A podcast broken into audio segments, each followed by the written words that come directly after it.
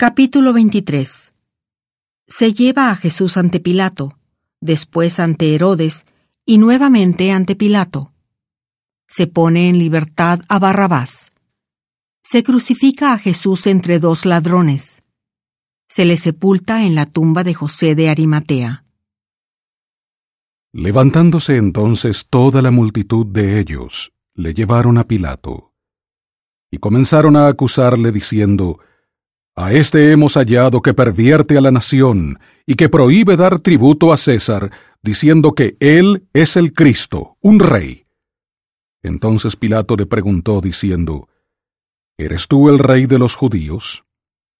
Y respondiéndole él dijo, Tú lo dices. Y Pilato dijo a los principales sacerdotes y a la gente, Ninguna culpa hallo en este hombre. Pero ellos porfiaban, diciendo, Alborota al pueblo, enseñando por toda Judea, comenzando desde Galilea hasta aquí. Entonces Pilato, al oír decir Galilea, preguntó si el hombre era Galileo. Y al saber que era de la jurisdicción de Herodes, lo remitió a Herodes, que en aquellos días también estaba en Jerusalén.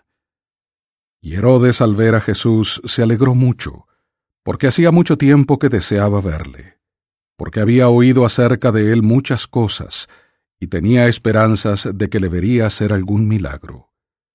Y le preguntaba con muchas palabras, pero él nada le respondió.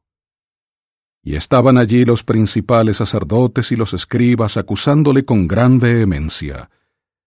Entonces Herodes con sus soldados le menospreció y le escarneció, vistiéndole con un manto espléndido, y volvió a enviarle a Pilato.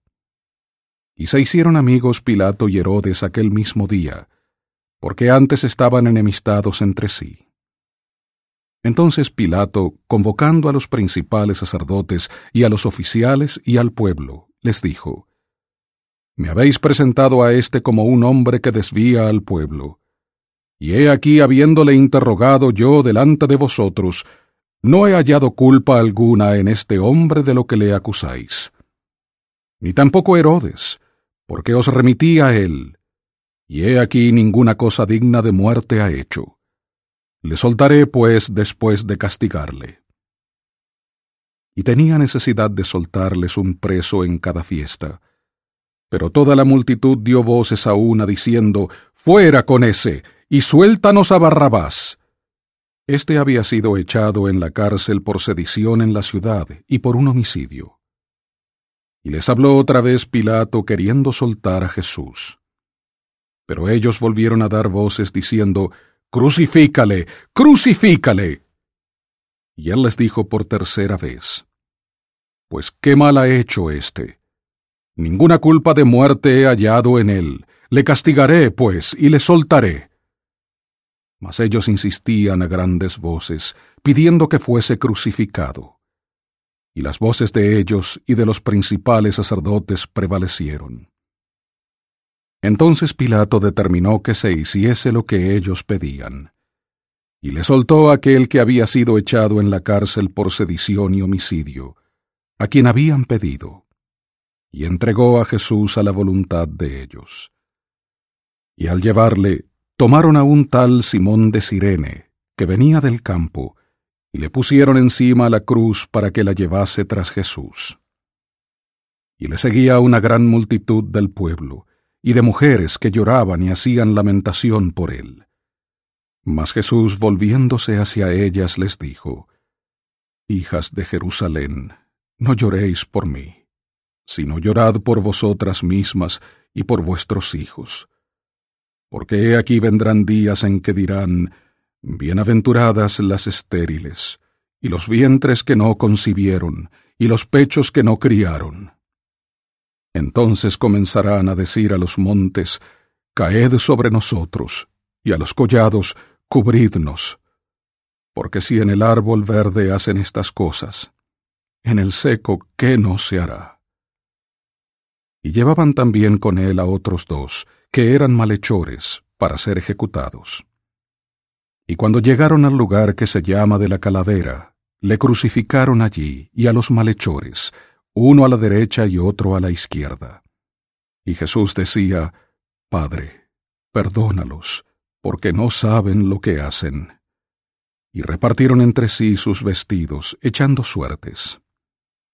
Y el pueblo estaba mirando, y aun los gobernantes se burlaban de él junto con ellos, diciendo, A otro salvó, sálvese a sí mismo, si este es el Mesías, el escogido de Dios. También los soldados se burlaban de él, acercándose y ofreciéndole vinagre, y diciendo, Si tú eres el rey de los judíos, sálvate a ti mismo. Y había también sobre él un título escrito con letras griegas y latinas y hebreas, Este es el rey de los judíos. Y uno de los malhechores que estaban colgados le injuriaba, diciendo, Si tú eres el Cristo, sálvate a ti mismo y a nosotros. Y respondiendo el otro le reprendió, diciendo, ¿Ni siquiera temes tú a Dios estando en la misma condenación? Y nosotros a la verdad justamente padecemos, porque recibimos lo que merecieron nuestros hechos, pero éste ningún mal hizo y dijo a Jesús, Acuérdate de mí cuando vengas en tu reino. Entonces Jesús le dijo, De cierto te digo que hoy estarás conmigo en el paraíso. Y cuando era como la hora sexta, hubo tinieblas sobre toda la tierra hasta la hora novena, y el sol se oscureció, y el velo del templo se rasgó por en medio entonces Jesús, clamando a gran voz, dijo, Padre, en tus manos encomiendo mi espíritu. Y habiendo dicho esto, expiró. Y cuando el centurión vio lo que había acontecido, dio gloria a Dios diciendo, Verdaderamente este hombre era justo. Y toda la multitud de los que estaban presentes en este espectáculo, al ver lo que había acontecido, se volvían golpeándose el pecho. Mas todos sus conocidos y las mujeres que le habían seguido desde Galilea estaban mirando desde lejos estas cosas. Y he aquí había un hombre llamado José, que era miembro del concilio, hombre bueno y justo, quien no había consentido en el consejo ni en los hechos de ellos, de Arimatea, ciudad de Judea, que también esperaba el reino de Dios. Este fue a Pilato y le pidió el cuerpo de Jesús. Y bajándolo lo envolvió en una sábana y lo puso en un sepulcro abierto en una peña, en el cual aún no se había puesto a nadie. Y era día de la preparación, y estaba para comenzar el día de reposo.